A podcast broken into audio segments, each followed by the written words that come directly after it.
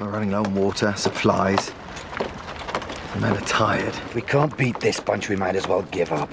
It's been 47 days now. Damn it! That's how long their general said it would last. We got it from one of the prisoners. I heard. Don't you just love the Romans? I know I do. That's a short clip from a BBC documentary on ancient Rome, and that's Vespasian talking about those pesky Jews that he's trying to put down in the first revolt in 66 AD. And most importantly, he's talking about that strange prisoner general, Josephus, who makes all these amazing predictions.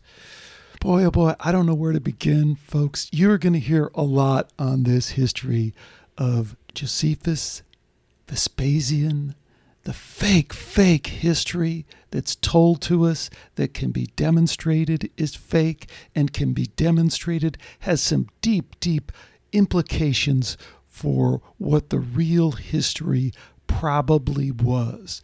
It would take a long time to fill in all the gaps, and I can't really do it here. You're going to get bits and pieces like you normally do in this show, and maybe you can help guide me towards how we can compile this into something meaningful.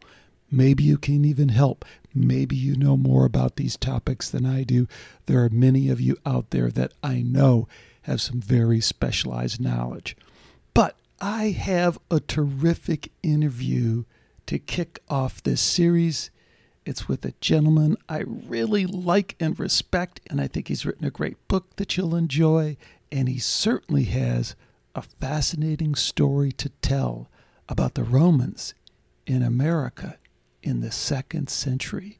And he has, I would say, overwhelming archaeological evidence, at least compared to the mainstream historical narrative, which I, I got to tell you, we didn't get into this with Dave, but like one little story he tells is he has all this solid archaeology that he's done, coins that he's found, forts that he's uncovered or the Army Corps of Engineers have uncovered, which date back to the second century, date back to being in the hands of the Romans, and date back to having connections with Jewish people. And what he faces in opposition to that research from uh, the mainstream, the ordained history, is unbelievably ridiculous. Like, again, I was going to tell you this little story.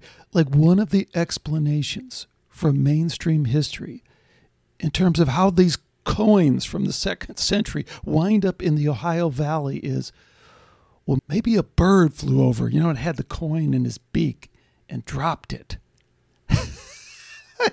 How stupid is that? You know, maybe there was a, a flock of birds and they all had coins and they dropped them in and around the same place. Another explanation this is from mainstream history in order to prop up the ridiculous narrative that they need to promote on this is maybe a coin collector went to the beach. I get it. And lost his coins on the beach and then they got washed up and they got found. Like, yeah, you know, hey, we're going to the beach, uh, let me swing by my uh, safe deposit box at the bank and pick up my collection of golden Roman coins. Uh, what's, you know, it's funny, except that this really is kind of what we sometimes square up against when we're dealing with mainstream history and religious history, which we'll get later into on this topic. And I think we have to really uh, check ourselves and avoid even engaging in that discussion because it really is so stupid. And when you engage with that kind of stupidity, you can't look anything other than a little bit stupid yourself. As I said, there's a lot more to come on this topic, but I hope you enjoy this one with Dave Brody. So there's there's a human element involved in this as well. But for whatever reason, I think the pieces fell together that day. It happened to be the right people making the right deal. There was enough treasure to, to grease the skids. They somehow knew where to go. Don't forget, the Roman legions were comprised of the conquered Phoenician and Carthaginian groups. So they, they, they, they, you know, they're like the Borg in Star Trek. They basically, they, they just take everybody in and that becomes who they are. And so to the extent they would have, the Ninth Legion, by the way, was based in the Iberian Peninsula. So they would have had plenty of members who have family experience as part of the, the Punic Wars and the Carthaginians and the Phoenicians and history of, of crossing the Atlantic and navigating, all that. All those skills would have been part of the Ninth Legion. Welcome to Skeptiko, where we explore controversial science and spirituality with leading researchers, thinkers, and their critics. I'm your host, Alex Tsakiris, and today we welcome David Brody to Skeptiko. Dave is an attorney turned historical fiction writer, author of multiple Amazon bestsellers and Boston Globe bestsellers, including his latest, which is probably headed in that direction, I think.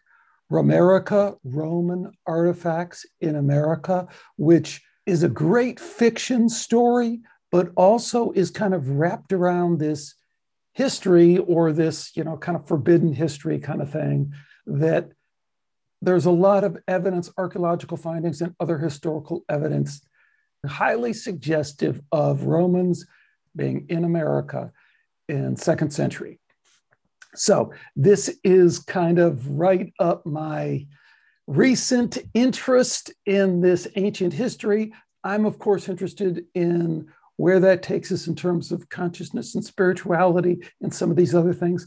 But I was really, really impressed with uh, with Dave's work, particularly what he brings as an, an attorney, someone who's used to kind of sorting through evidence, translate as sorting through bullshit to get to the truth. So I, just thought it was a great opportunity, and I really enjoyed the book. Which the book, by the way, you know, I just pulled it up this is another one of those free read if you're on Kindle Unlimited. Now, buy it, of course, buy Dave's book. But if you want to read it for free, and if you have Kindle Unlimited, you can do that too. So, uh, without any further, David Brody, welcome to Skeptiko. Thanks so much for joining me. Yeah, thanks, Alex, and thank you for the kind words. Thank you for having me. I appreciate it. So, tell us more about your background, who you are, Right. So I'm one of those, you know, law school graduates, one of those lawyers who always wanted to be a, a fiction writer. There's a bunch of us who got, uh, as we graduated college, sort of got pushed off into either law school or you go get your master's degree in writing or you go to journalism school. Those are sort of the three options for English majors. And I went to law school, but I'd always wanted to be a writer. And over the years, I would sit down, you know, on a weekend, try to do something. And finally, um, when my, my wife and I settled in, we had children, I started writing legal thrillers. And I had written three of those legal thrillers and was looking around for an idea for a fourth one. This was um, 2005, 2006 time period, living in a suburb of Boston, Westford, Massachusetts, looking for an idea for what I thought was going to be a fourth legal thriller. And my daughter came home from school one day in the fourth grade and said, you know, I said, what would you do today? Of course. And there she was young enough to actually give me an answer at that point instead of nothing. You know, she gave me the answer. And she said, We learned about the legend of Prince Henry Sinclair coming to America 100 years before Columbus and coming to Westford, the town we lived in. And I was like, I, I had never heard of that. But it turns out there's a legend in, in our town of Scottish explorers uh, basically island hopping their way across the North Atlantic, much as the Norse had done uh, in the early 11th century, uh, coming uh, down the coast from Nova Scotia down past Maine and up the Merrimack River and into the Merrimack Valley. And as the legend went, one of the guys in this group, uh, his name was Gunn, James Gunn, uh, died. And to memorialize the death of this knight, the group carved an effigy of a knight into the rock ledge, atop the highest hill in the area. And that effigy still exists today. And there's a you know tourist marker, and people come and visit. And basically carved into the ledge. You can faintly make out a, a, a knight, but you can very clearly make out um, his sword, his battle sword. And that's the Westford Knight legend. And I started looking at other sites and artifacts that might be consistent with that legend. This, this is where the lawyer in me comes out. You talked about it earlier. To me, it's all about evidence. And if we're going to have a legend like that, okay, legends are fun, but if we're going to try to rewrite history and talk about Columbus being 100 years late to the party, then we should have other evidence. It's like trying to convince a jury of, of your case. You're not going to be able to win the case with one piece of evidence. But if you have six or seven really compelling pieces, you can you can win that case. And so I said, if, if they really were here, there should be other evidence for that. And I, and so I went down that rabbit hole, and quickly, what I thought was going to be my fourth legal thriller turned into a series of eleven fiction, historical fiction novels entitled "The Templars in America" series. And Romerica is the eleventh in that series, really not having much to do with the Templars, but all of them relate to this whole concept of groups of European and Mediterranean explorers coming across the Atlantic prior to Columbus. The idea that the Atlantic Ocean was a highway and not a barrier. But as you said, it's all evidence based. You've got these sites, you've got these artifacts, you've got these ancient maps, you got pieces of evidence, and either we pay attention to the evidence or we sort of ignore it and, and put our head in the sand and, and, and wonder why we can't see. Uh, and that's why I'm here today talking to you about this stuff. I'm very passionate about it. Well, you know, that's awesome. And one of the things I really enjoyed about the book, and I think other people will too, is, you know, you, you have all these links at the end. I don't know how many pages in Romerica, this latest book, but 50, 60, it depends if you're reading it on Kindle, I don't know. But with all these links, you know. So here, uh, good historical links of ships around Plum Island. At boom, you can link to it, and here those are. So, what you've really done here is combining, sifting through the archaeological work, the good historical work is out that it's out there, but you're also pointing out some of the kind of shoddy historical work that's out there, and particularly I love the whole pre Columbian idea because even the term pre Columbian already kind of pigeonholes you as some kind of uh, conspiracy guy, you know, going against right. the grain kind of thing, rather than just, hey, what is the evidence about the earliest visitors to the Americas? Yeah, you make a good point. So when I started doing this, I started lecturing probably 12 years ago on this subject.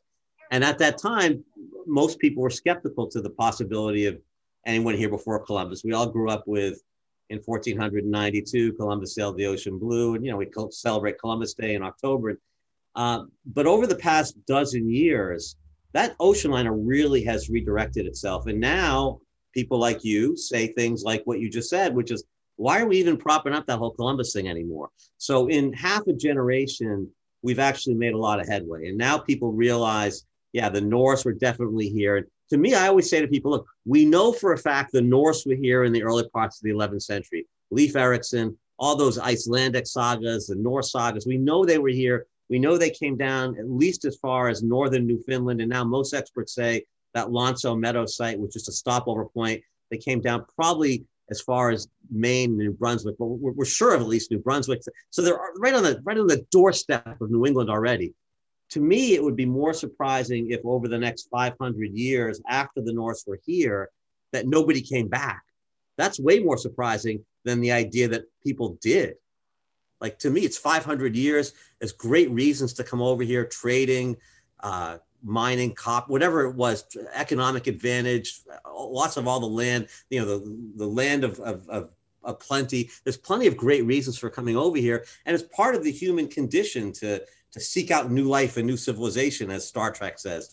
And and so again, the idea that the Atlantic Ocean was a barrier during medieval times and before that's a that's a fiction. That you know the church wanted people to be afraid of falling off the edge of the earth if they crossed the Atlantic, but that was because they wanted to maintain control. They wanted they didn't want people exploring and being scientific.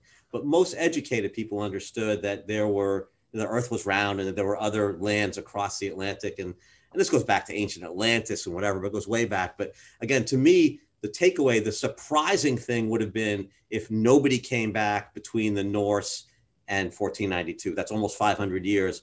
That would be surprising to me. Well, what I think is kind of really interesting where you went there a couple of ways, Dave, is one, you're pushing it way back. At least it seems to us you're pushing it way back. And we'll dive into that in a minute, because you're pushing it back to the second century and you're pushing right. it so, back so, to Rome. But let me just throw yeah, in a couple things that I picked up from a, uh, another interview that I heard you do because you have a kind of broad knowledge of all this stuff that I want to kind of tap into. And that's that we, we've kind of moved from one kind of wacky paradigm that we shouldn't look before Columbus. And we've moved off of that. And now we move to the oh, okay, we can look to kind of the medieval period, like you're saying, and the Norse did it, and you know, but we want to stop there when really we have no reason to stop there. Like you point out the Phoenicians, who are the people in Lebanon, right? And they were great seafarers and they kind of sailed all around in boats bigger than Columbus. You could also point right. out that you know the whole Easter Island thing. I mean, that's a harder ocean to cross, and you got all that, and then yeah. you got all the connections in South America. You also got all this other archaeological evidence and pharmacological evidence that's popped up with, you know, uh, Pompeii is showing up with cannabis and uh, with uh, cocaine and with other products that only come from the Americas. As are even you go back to the to the Egyptians and the mummies, they're they're finding cannabis and cocaine. So really, the, the fact that they've even been able to, you know, perpetuate this kind of slow roll it back, begrudgingly give the Norse, you know, their little piece is kind of a more of the kind of controlled narrative. And so you kind of bust through that in kind of a really direct way and just say, well, clearly that's all out the window. I'm going to focus on second century. And the reason you focus on it is because. You know, I didn't really bust through the door like you just said. I really, I sort of went through it very slowly as when it gets to the second century. So as I've been doing the research over the past 14 years about the medieval stuff, periodically I would find sites and artifacts that were older than that.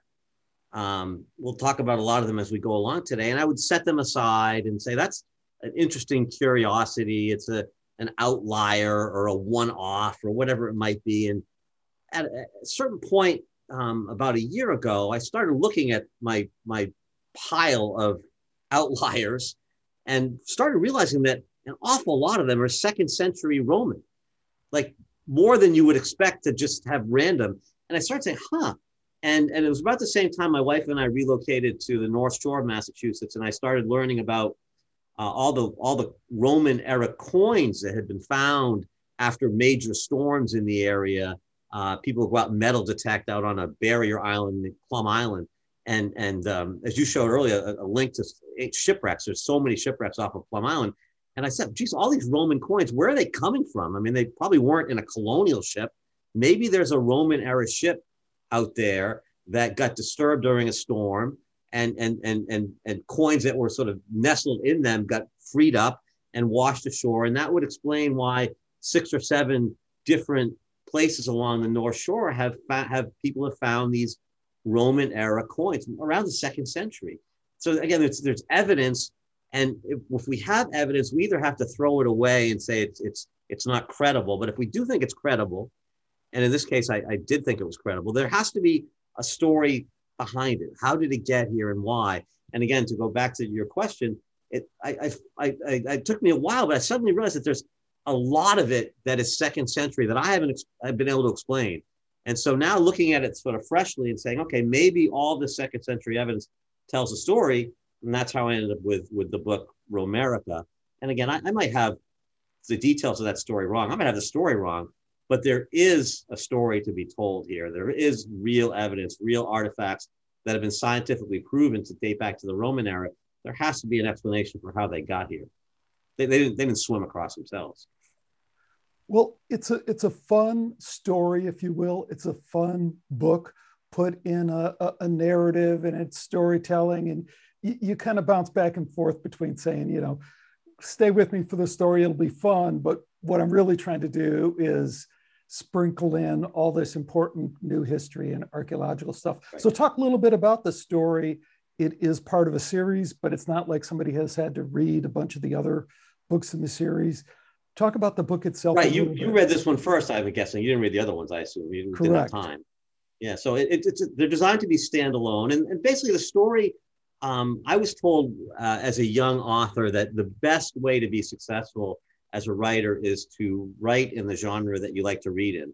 And I love to read historical fiction, you know, Clive Cussler, the thrillers based on historical artifacts, uh, Da Vinci Code type things. So I try to write in that genre too. So people say, well, why don't you write nonfiction, all these artifacts, all this history? And my response is, I think it's more fun to have a little spoonful of sugar as you're taking your historical medicine. And history can be fun, but can also be exciting. It can be a roller coaster ride. You can you can have really fun uh, a fun time with it. And that's what I try to do with this. You'll get plenty of history. You earlier, um, Alex, showed the all the footnotes at the end. You know, my law professors are really happy with me for putting footnotes at the end and my sources and stuff. Most fiction writers don't do that. But I want the readers to understand that the history and the sites and the artifacts that I'm writing about, they're real and they're authentic, even though the story that carries the reader through the journey, the story itself is fictional, but but the history that we're learning about is real. And so that's one of the reasons why I put the artifacts, uh, the footnotes at the end. And I also put, as you mentioned, pictures of all the sites and pictures of all the artifacts in because I want the readers to understand these are real. We're looking at the, the, the terracotta, you know, if we're looking at a terracotta head from Mexico, I want the readers to see that. I'm not making that up. And when I say it dates back to a certain date, luminescence testing tells us it's second century. I'm not making that up. And that's why I put those footnotes in there because again, even though the story itself is fictional, the the the historical parts of the story are, are authentic and real. Yeah, it was just popping up on the screen, and maybe you want to talk through. Uh, you have a, a number of uh, interesting photographs in the book, and then you also sent me some additional ones. You know, coins that have been found, and, and uh, right. we'll we'll talk about this. Uh, this is a fort shaped like a menorah, right? We got a um, menorah and an oil lamp. That's a fort that was, and this is a drawing from the Army Corps of Engineers from 1823. This is a fort. Uh, they call it Fort Works. Basically, you know, you, the fort itself is no longer there, but you can see that where the outline of, of the of the palisades would have been and whatnot. The the the the the outline of the old fort. This is 1823 in Ohio and for folks, just let me just interject for folks who can't see it because most people listen to this show and don't watch it. But right. uh, the the menorah is clearly, clearly can't be anything else in this drawing, and even the lamp uh, can't be anything else. So uh, this is going to kind of launch us into a really interesting discussion. But again, I just wanted to emphasize 1824 Army Corps of Engineers. Where did you find this document? the internet's a great thing. I mean, a, a, a, generation ago, Alex, you know, I couldn't have done this research. It would have been impossible. Just you would have to go down to Washington D.C. and and and crawl your way through the through the stacks and microfiche and whatnot. But everything's been digitized now, and so if you want to look at Army Corps of Engineers drawings, you can go find them, and it's it really has made. I get the question all the time: How come we're just learning about uh, second century Roman occupation or, or, or, exploration of America? And I think the answer is the, the clues have always been out there, but no individual researcher has been able to put their hands around more than one or two pieces of it because it was also scattered and, and spread out. Now with the internet, someone like myself can come along and, and I can find 15 or 20 artifacts and sites in the matter of a few weeks on the internet, whereas you know 30 years ago it would have taken me decades to do that. Yeah that's that's cool. I mean totally. Uh, I, I think there's a, another reason for it. It's the obvious reason is that you know there's a narrative that people are following. And uh, you know if, if i want to switch a little bit from talking about this excellent book that i really do want people to uh, check out romerica because the research i think you'll find if you're at all intrigued by this point half an hour into this interview, then you got to read the book because it's all there. all the links are there, all the information's there. But I want to try and pull Dave in a little bit of a different direction for selfish reasons for this project that I'm doing. Because what intrigued me about Romerica was second century Rome and this strange relationship that it reveals about the relationship between the Roman military and uh, a kind of a breakout of that, the relationship between Judea and Rome. But also, before we even get there, I want to go back to what you just said. I, am really uh, suspicious because of my investigation science is that to the extent to which this narrative is intentionally being controlled, which is really kind of obvious, we talk about the pre Columbian thing, but even controlled in the sense that you couldn't have written this. I'm not so sure you could have written this as a nonfiction book. Well, you, certainly, if you were an academic historian, you couldn't have written it. And, very what is, true. what does that say about just the state of academia in general? I've been more in the hard sciences, but in the soft sciences, it's even worse. I mean, it's just really kind of controlled, completely controlling the narrative. You're you're 100% right about that. I could not have written this as an academic type unless I wanted to basically commit uh, um, professional suicide. I mean, I, I, would have been laughed out of the the faculty lounge at whatever university I happened to be working at at the time. And, and what's really telling, I belong to an organization called New England Antiquities Research Association, and and what we do, we go out in the woods and and and and do and do this research. We look for these ancient sites and artifacts, and there's a few hundred people at least in our organization, four or five hundred people, and very, very, very, very few of them, probably a minuscule number of them, are actual historians or archaeologists. Most of them are people like myself or like yourself who who do this as a hobby because we're passionate about it. But the but the people trained in history and archaeology want nothing to do with this. And this goes back to what you said: is is is is they're sort of uh, indoctrinated into these ideas. Uh, they learn them going through college. They are are punished for thinking outside of that box. When I say punished, they're they're they're not allowed to do a thesis on that subject. If they do, they're not going to be hired or get tenure. They're basically herded along in a certain way to think the way uh, their professors are thinking, and it's hard to break out of that. And and I don't think it's necessarily because there's a conspiracy to keep the reality and the truth away from us. I don't think that's what's happening.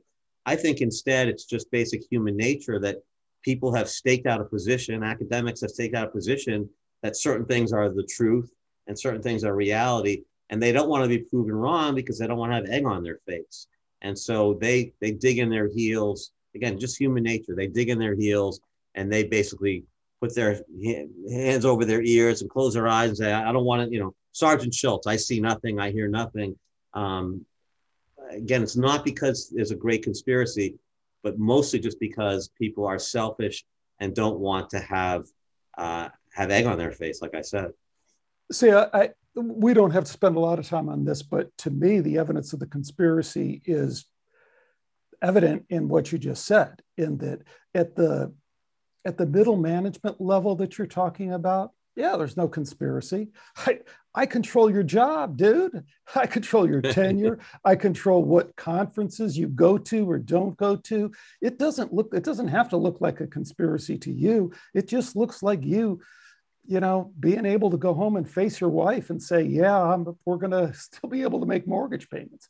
But at a level above that, which you just, as you just talked about, you said the church wanted to control the narrative because they wanted to be in control. Well, that's conspiratorial and it clearly is right now as more and more gets revealed today about how completely corrupt the church is but we don't ever want to call the church on that you know we still have to walk carefully in science you know my thing has been this idea of controlling the narrative about consciousness that there can be no extended consciousness that any kind of spiritual experience that people are having is completely uh, a delusion it doesn't happen and the holding to that in the face of all evidence to the contrary is conspiratorial. It's a way to control and social engineer people. So I think this idea of when you look through the, all this stuff from the social engineering lens and, and, and start accepting that, and this is Rome, this is what I love about Rome, is that, you know, the Romans knew this 2,000 years ago, that when you,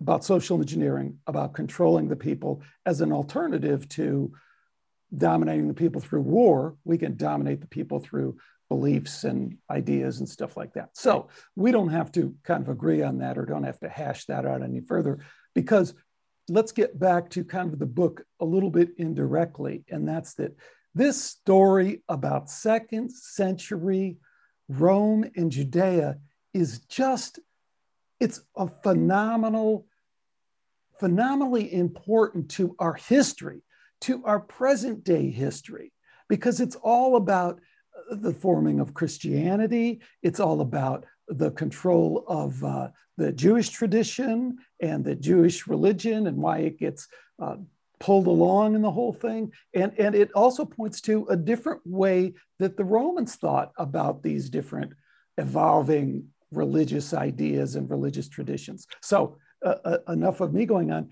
What did you find out that is so stunning about this second century uh, uh Romans? Right. So I mentioned earlier in the interview that there was a, a, number of sort of pieces of evidence that I found that were clustered around the second century that I put aside over the years and and and, and eventually came back to when, in writing this book. And one of them was um, a researcher in Indiana by the name of Rick Osmon.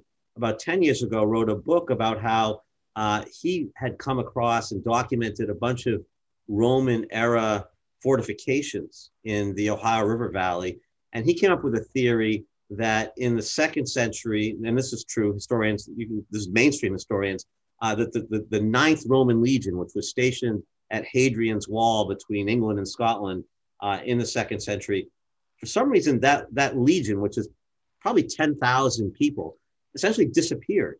No one's quite sure what happened to that legion. And Rick Osmon speculated that perhaps that the, these forts in the Ohio River Valley were related were related to the Legion that for some reason he couldn't really put a finger on it. The Legion decided to cross the Atlantic. Either they were blown off course or they came over here for a reason and ended up being the, the, the reason why there's so many Roman era artifacts and fortifications and coins in the Ohio River Valley. Well, I took it a little further. I did a little more research and I found that um, after leaving Hadrian's Wall uh, in the early parts of the second century, the Ninth Legion actually was redeployed to Jerusalem and then disappeared. What they were doing in Jerusalem was putting down something called the Bar Kokhba uprising, Bar Kokhba revolt. This is about 132 AD. Your listeners may remember that in about 70 AD, we had something called King Herod's War, where Herod put down the rebelling Jews and the temple was of Solomon was destroyed. The rebuilt temple was destroyed. About 70 years later, the Jews rose up again, and this time led by Simon Bar Kokhba, uh, freedom fighter, uh, Bar Kokhba uh, being Hebrew for uh, son of the star, or also known as the comet, which is another word for son of the star. And the slogan for this, this uprising was a comet for the Jews. Bar Kokhba, a comet for the Jews. That was the slogan. Um, so one of the possibilities, and we also know, by the way, that during this uprising, we know this from uh, one of the Dead Sea Scrolls called the Copper Scroll of Qumran, uh, which is actually not, most of the scrolls are parchment. This is on copper. And this scroll lists 70 or so locations of hidden temple treasure. Basically, as, as the Romans came in to put down the rebellion, the priestly families who were in charge of the temple said, we better hide our treasures and our, and our gold furnishings and whatever before the Romans come and we'll retrieve them later. And so they, they made this list, um, carved it into copper as to where these things were in case you know, in case they weren't around to tell the survivors where to find all this stuff. Um, so one of the possibilities is I'm, I'm picturing this whole scene. The Ninth Legion goes to Jerusalem, puts down the revolt. At some point, all the Jews are being either murdered or sold into slavery. And the priestly family say, time out, hold on, Ninth Legion, hold on, guys, wait, we got a deal for you. We've got about $1.5 billion, that's in today's money, worth of temple treasure. And we want to get out of here. We need our lives saved. If you take us with you out of Europe, out of the Mediterranean, away from the emperor, we'll give you the 1.5 billion. And that I thought may explain how they ended up collectively, the Romans and the Jews. We have Roman artifacts and we have Jewish artifacts. Again, the Hanukkah fort, there's no reason for the Romans to build something like that. And we have other artifacts we can look at also. But that would collectively explain how we have Roman and Jewish artifacts in the Ohio River Valley in the second century. So that's again, that's the fiction writer in me putting pieces together, and that's speculative. I, I can't say for certain that happened. And that's why I say, you know, something happened. I'm not sure if I have it right, but that's definitely a possibility. The pieces of evidence support that possibility.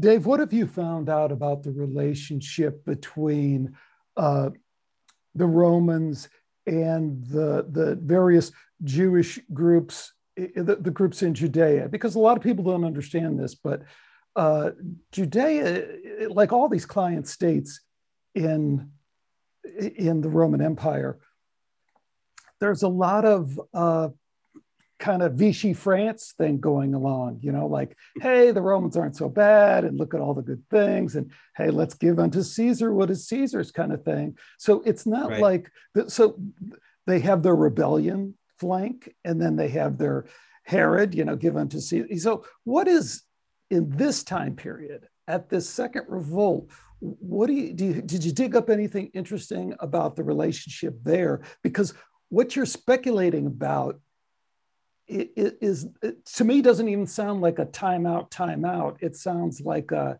hey guys here's an idea kind of thing you know well so the relationship with the romans and the, and and the roman empire and the jewish groups this is all during a time period where uh, and, and and the reason why jesus was able to start preaching and be welcome as a potential messiah the the the prophecies were this was a time period where where a Messiah would be coming. And so it's a lot of upheaval in, right around this time period. And so there were different factions of, of Jewish groups all looking for different things. The Romans come in and they either stir the pot or they play one side off the other. And you know, it, it's it's it's a mess right now. It's a time of upheaval. And so we ha- we see these constant uh, uprisings. Again, Herod's uprising and then Bar Kokhba's uprising. And by the time Bar Kokhba's uprising is over, basically there are no Jews left in Jerusalem. That that's the end of it. But at but at the same time, we we we we lose all the temple treasures, like the stuff that was supposed to be in Jerusalem, the, the golden menorah, the Ark of the Covenant, the table of shewbread, the uh, Aaron's rod, the, the pot of manna. Uh, if you go, uh, the, the, if you want to go to the Christian side of things, the Holy Grail, the cross of Jesus was buried, uh, was crucified on. You know, none of those things have ever been found again. So the Jews leave at around this time period, but so do all the artifacts, the religious artifacts from Judaism and Christianity. And some hey, of them Dave, ended up back in Rome. Can I interject a question there? Um, sure. And I just don't know this. What do we think happened to all those super valuable Jewish artifacts during you know Titus's sacking of uh, Jerusalem. Some of it get to, gets bring back and they brought back to Rome, and they parade down. The, we've got the Arch of Titus, which shows the carving. I think you just said that of some of the artifacts, and but even those ones seem to have disappeared. But that's not all of them. That was the main one being the Temple of Shewbread and the Golden Menorah. And I use the Golden Menorah as, as a as sort of a plot device in my story um, because that's never been found. You know, no one knows where that is. Um, but others, others of them, you know, the rumors have it that the Ark of the Covenant uh, is in Ethiopia. There was a story a couple weeks ago about a uh, militia group attacking the church in rural Ethiopia, trying to capture the the Ark. And I've always laughed at that because if you if you know the World War II history and you know how obsessed Hitler was with finding the Ark of the Covenant, I mean, we all saw Raiders of the Lost Ark, and that's basically the Nazis trying to find the Ark of the Covenant. Um, Mussolini controlled Ethiopia during World War II. If the Ark of the Covenant was in Ethiopia in World War II, Mussolini's forces would have found it and given it to Hitler. I mean, that was there's no doubt about that. So I don't believe that the Ark is in Ethiopia being guarded by you know a handful of, of priests. That just doesn't make any sense to me. Um, if it's not there, you know, where is it? There's evidence that the Portuguese in medieval times went down to Ethiopia and may have taken it and but then, again, where did it go after that? So, so part of what makes writing fiction so much fun is because there's all these treasures that have never been found. And, and and everyone loves a good treasure hunt. Everyone goes, you know, the, the Curse of Oak Island on, on History Channel. Everyone watches that because everyone wants to find the treasure. And so one of the fun things I do in my books is, you know, I, I weave these in. Is the golden menorah, is it in play? Is the Ark of the Covenant in play? You know, are we going to find those things? the Holy Grail, whatever it might be. Um, because I think that's you, you need if you're going to have characters motivated to do you know really extraordinary things uh, you need to have extraordinary high stakes. You need to have high stakes. People aren't going to do extraordinary things over you know 20 bucks. But if you get the ark of the covenant now you're going to do some crazy things. Well that's certainly the line that you're going down uh, let me just kind of bounce a couple of things off you that I've been working on and, and kind of or investigating at the very early stages. And I don't have nearly the depth of knowledge that you do. So I'm just kind of stumbling through this. But I'm kind of intrigued by what you said because I think sometimes we misunderstand the Roman agenda as it's being disclosed to us. Like uh, Josephus, I think, is a super interesting character, obviously, in that first uprising, right? And Josephus is there, and supposedly he's this Jewish general who fights bravely against the Vespasian who comes in and he stands him off at a siege and then he goes in to commit suicide. And the story always gets really flaky at this point, and invariably historians leave the most important part of the story out, and that's that Josephus goes into the cave, they all commit suicide, and then jo- Josephus says, "Hey, you know what? I just had a revelation. We should come out." And then he says, Vespasian, you're going to be the emperor. And then Vespasian takes him under his wing and says, You're a good kid. Come along and write this history down for us because we don't know how to write it. You're the only guy who can write it. I mean, this whole thing is just preposterous.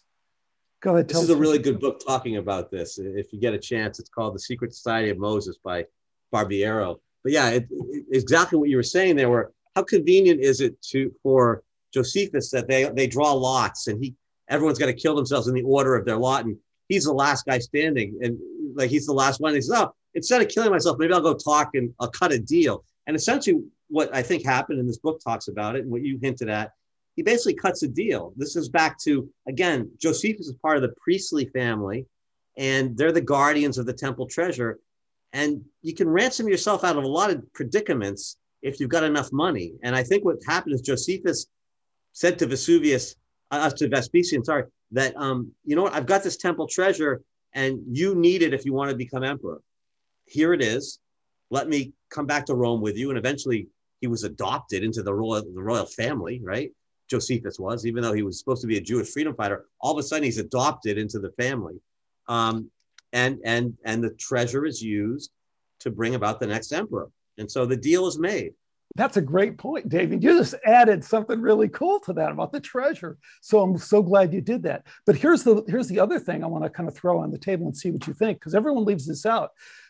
Josephus not only says, Vespasian, you're going to be the next emperor, which is supposedly prophecy, but he also says the most important thing in terms of a social engineering conspiracy kind of thing, which it just clearly is.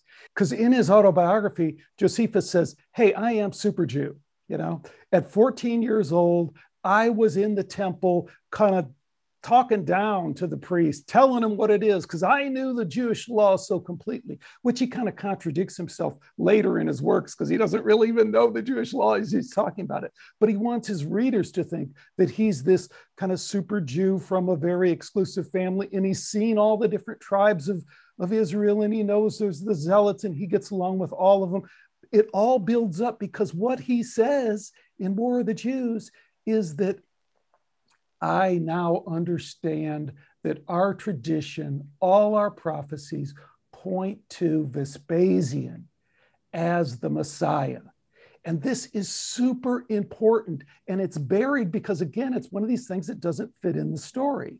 Because, like, you gave a very kind of uh, uh, worldly explanation for the negotiation he might have done, which is awesome about going to get the treasure. But we also have to look at from a spiritual standpoint, right? This is, after all, a spiritual guy who's speaking to a spiritual religious group. And he's saying, and he never backs down from this, he's saying, Vespasian is the Messiah. He's saying all of our Jewish traditions should be rewritten so that Vespasian and the emperor. And, and this, I think, is really a, a turning point for the whole thing because it points to me clearly an attempt to socially engineer, to kind of quell the masses, to re engineer their religion as a way of controlling that. Do, do you remember coming across that in Josephus? Because I can send you obviously the, the, exact clip. So I'm, I'm more cynical about it than you are because I think I think Josephus basically he, he got religion or spirituality because he was on the verge of having commit suicide. The, the rest of that story, not only did he save himself, but he was able to convince the Romans to free about 200 of his friends and family. Again, you know, these people were all ready to be executed. They were in prison camps or whatever. And he walks in basically says, you, you, you, you, you. And they're all free and they all get to go back to Rome with him. So I think what happened was, you know, he sold his soul in that situation. It wasn't a, it wasn't a, a spiritual transformation. it was basically self-preservation. He said, "My only chance to get out of this predicament with my friends and family, by the way, we can all go back to Rome and start over again. Is I got to sell this guy Vespasian on the on the belief that I think he's the next, yeah, the, the prophesied one, whatever, and and and and and and make it happen. And once I do make it happen, now all of a sudden I'm the favorite son, and it turns out he was. He was adopted into the family. He was given a his own chalet. He gets to write his his histories, and you know things are great. But I guess I'm more cynical about it. I don't think it was spiritual as much as it was self-preservation. But We're kind of saying the same thing, kind of a different way, but not maybe not exactly, because if you take the cynical approach and say that it wasn't a genuine spiritual transformation, which I I would agree with you, then I think it's hard to uh, not say that it was engineered by the Romans because this is what the Romans did, right? With every territory, they'd go in and they'd co opt the people's religion. They'd go in and say, hey, you know what? It turns out you have these gods. We have kind of the same God. So, you know, we're really not that different after all. So, the idea of uh, this co opting of your most sacred beliefs as a way of controlling you is kind of well established. So, I think that that becomes the only way to understand Josephus is that he's writing on behalf of the Romans, because otherwise he has no he really has no uh, reason to do this, or, or maybe put it a different way. The benefits for Rome, for the potential of doing this, are just fantastic. I think one of the reasons that we don't quite grab onto it so much is it's a failed proposition, right? Even though they bring over, he brings over his 200 and they probably bring over 50,000 slaves, there isn't this mass conversion to this new idea that uh, Vespasian is, uh, is the Messiah. The Jews don't leave their religion in, in masses, as the Second Revolt says. But I think to, to understand it as anything less than an attempt to engineer the religion, to re to co-opt it, I, I, I to me that's kind of self-evident. What do you think? Yeah, yeah, no, I agree. I, I don't think you and I disagree very much on this at all. I think we're basically on the same page. In the end, it didn't it didn't work. I think partly because Vespasian died so quickly after that, and and you know partly because it's hard it's hard to convince people that there's a new. It's one thing to convince somebody that that, that there's a prophecy that that he's supposed to be the next emperor. It's another thing when you take the next leap into the Messiah. And I know that other other other Roman leaders tried to do that, but but that's a that's a tougher leap. And I you know it, like it, it worked like it, Jesus was able to accomplish it. So it was a time period for this kind of thing to have happened. I don't yeah. think you and I are too far apart. Yeah, and uh, uh, you know the whole thing about Jesus, which I don't want to get into because it kind of d- distracts from the whole conversation. But I, I, think this part does cause us to look at uh, the Jesus narrative differently as well because now they've tried it. They've tried engineering the religion. It doesn't work in the New Testament and the Gospels, we wind up with a lot. Josephus is all over the place, right? Josephus's historical accounts now show up as prophecy. Jesus is saying line for line almost right out of the War of the Jews, only now it's coming out as prophecy rather than uh, uh, an historical account. So the, the, what the scholars will say, the biblical scholars will say, is the Gospels are dependent on Josephus. It looks like they had access to Josephus, at least during some rewrites of them, that because it's so closely tied to Josephus. But it, it, in order to kind of shift it back to your book, Romerica, and what you're speculating about in terms of the second uprising in the second century, what do we think is how big of an uprising is it? Because the other thing I'm kind of stumbling across is that, like Josephus, when he writes that, I think he has a tendency to exaggerate how big of a deal it was. I mean, the Romans are all about going into foreign lands and then, you know, they'll get their ass kicked for a little while and then they'll just come back and they'll siege the thing and, you know, they'll send in a couple yeah. hundred thousand troops and it'll be over. I mean, how many? So, first of all, hard numbers. Do you know how many Roman legions they sent into Jerusalem to put down the second rebellion? I think there were eight or nine, so that would be eighty or ninety thousand troops. The Ninth Legion being one of them. So what you said is is totally correct. I mean, eventually the Romans are just to just to bulldoze you over. I mean, we saw that in the first rebellion with the uh, with the assault on Masada, the the desert fortress out in the you know the high. Eventually, you just they just built a, a ramp and, and, mowed them over. But it takes time, and so and again, that's what happened during the Bar uprising. Is is that eventually you just you just can't fight them off any longer. They're too too massive a force, too well trained. Um, I do want to just circle back for a second back to to some of the evidence about um, we, we, we, talked about the, the Hanukkah fort, but there's also a fascinating artifact in Tennessee which ties us all together. I don't want to get off before we're done, and that's something called the Bat Creek Stone. If you remember, I said that the that the battle cry for the Bar Kokhba revolt was a comet for the Jews, and there's a, a stone carving that was found by a Smithsonian archaeologist in the late 1800s that was displayed at the Smithsonian uh, upside down for, for a number of decades because I thought it was Cherokee script. It was found in a burial mound and it was carbon dated artifacts with it. There we go. Were carbon dated back to the second century. Um, in the 1950s, a Jewish scholar went in and, and, sort of turned her head upside down and said, wait a second, that's upside down. That's Paleo Hebrew, second century Hebrew. And that says a comet for the Jews. And so this was like a, a, a huge thing because I had known about this artifact for quite a while, and it's always been one of those outliers. But now we've got the actual Bar Kokhba uprising battle cry carved on an artifact in the Ohio River Valley that we know dates back to the second century. We've also got coins in the Ohio River Valley that are Roman, including, in particular, a Bar Kokhba uprising coin. Uh, those are the ones from the North Shore of Massachusetts. I'm not sure if I gave you a picture of the uh, those are also North Shore, but the it, there's an actual Bar Kokhba coin. So we have not just Roman artifacts in the Ohio River Valley, but we have very specific artifacts that tie exactly to the Bar Kokhba uprising. And to me, that's what that's what sort of pushes over the edge.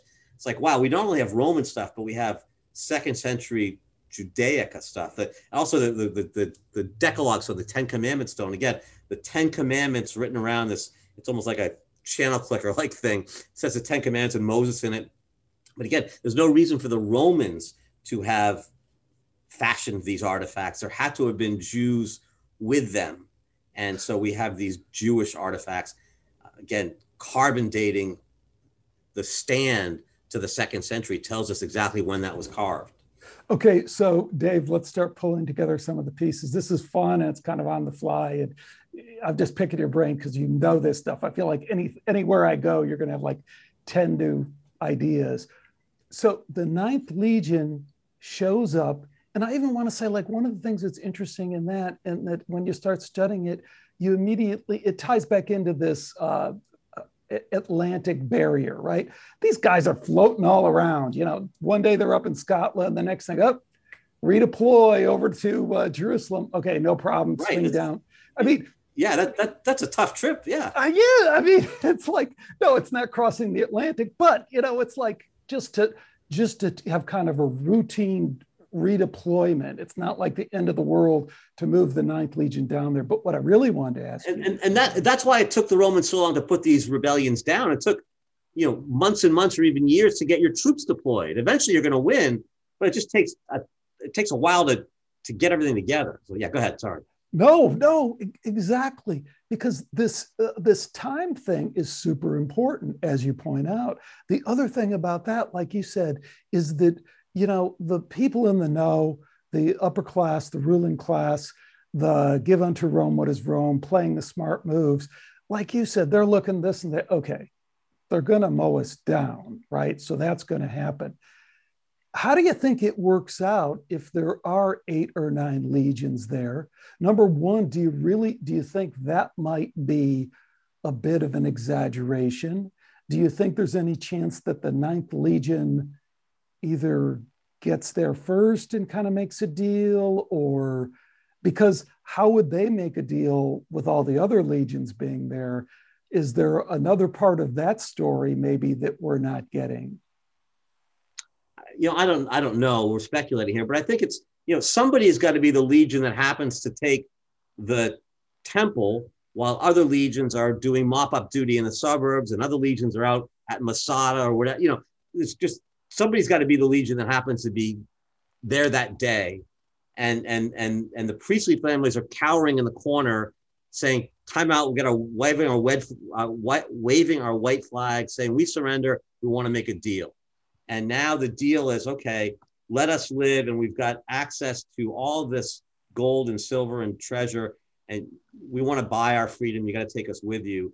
And then it requires somebody in that Ninth Legion to say, deal, as opposed to no way, we're bringing it back to the emperor. So there's there's a human element involved in this as well. But for whatever reason, I think the pieces fell together that day. It happened to be the right people making the right deal. There was enough treasure to, to grease the skids. They somehow knew where to go. They had either had blown off course earlier or somehow knew about this land across the Atlantic.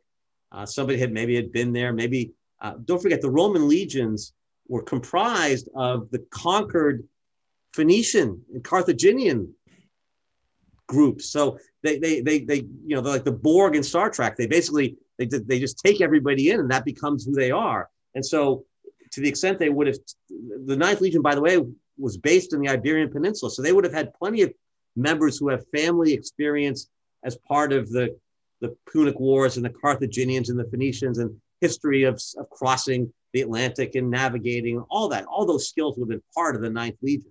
So yeah, again, this is speculative. But the pieces no, no, it's, together. it's great. Can, can you speak to uh, the independence or, or, of the of the different legions? You know, again, this is kind of an interesting time period.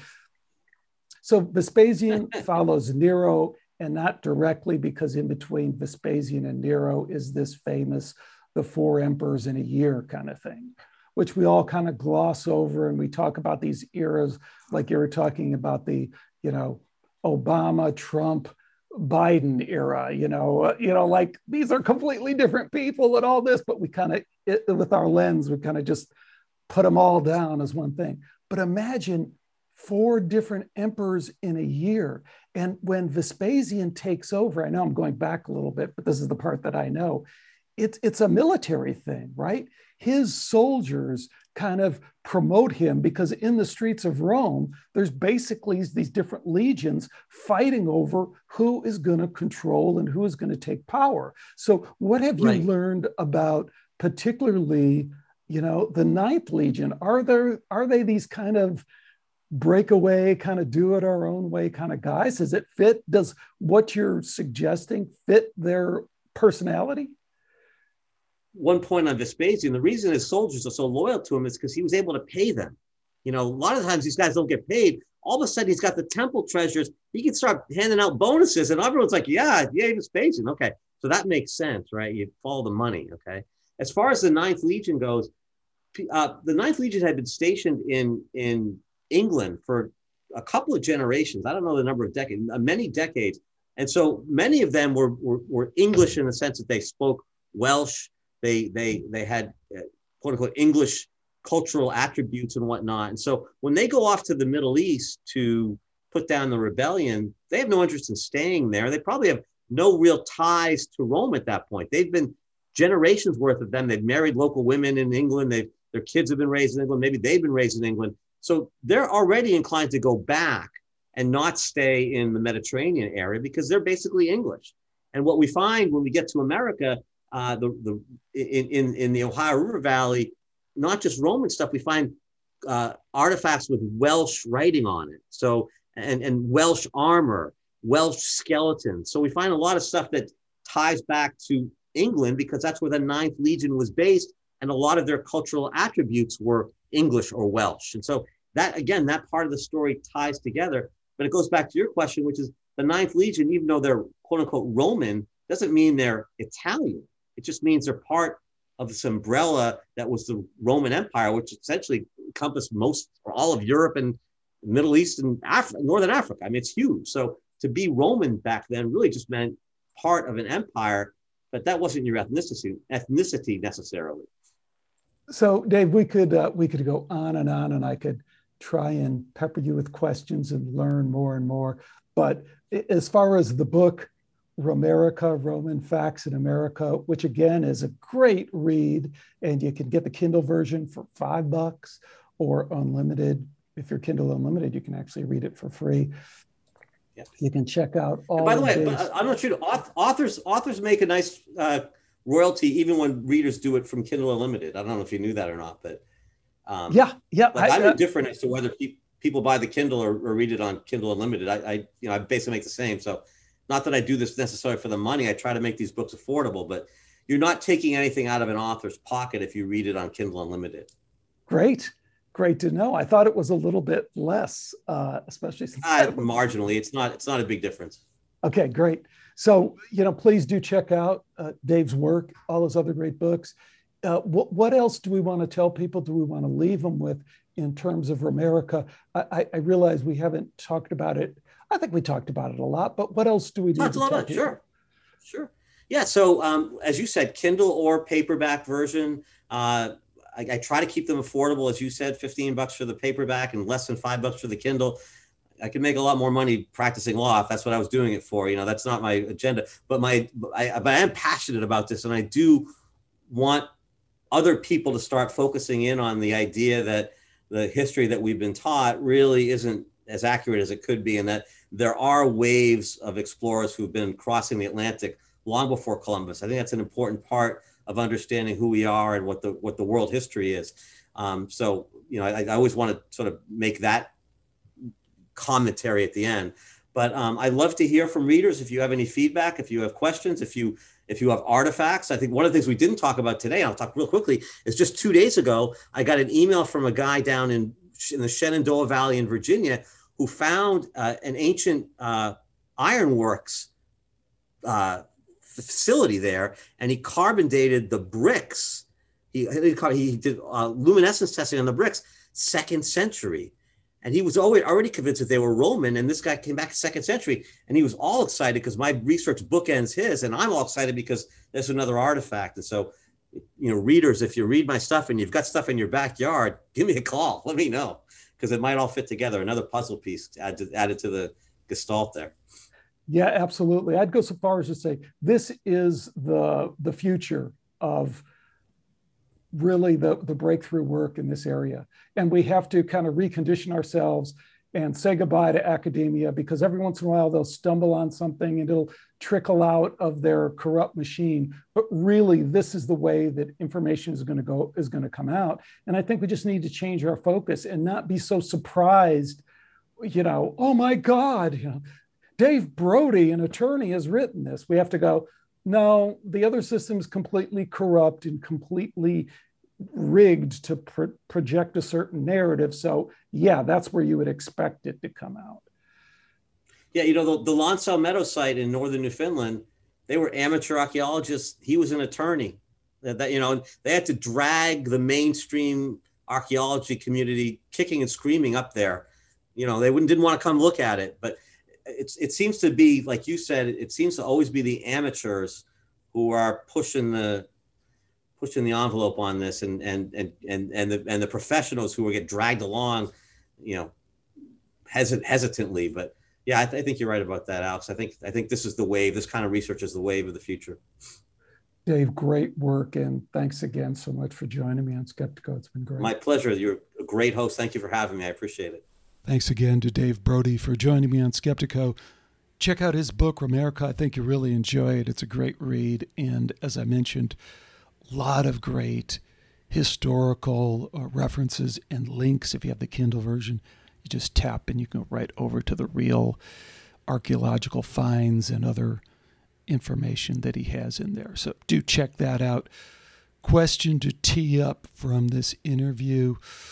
Oh boy, I don't even know where to begin. Maybe this one, a simple one. How fake do you think this history is? And part two, Skeptiko second level is why is it fake? Why is this history so fake? Why do they care about keeping this history fake? Oh boy, I'm tipping my hand in where I intend to go on this stuff. Let me know your thoughts. Talk to me. Talk to me out there. Skeptiko Forum or wherever you reach me. Lots of shows coming up. Till next time, Take care and bye for now.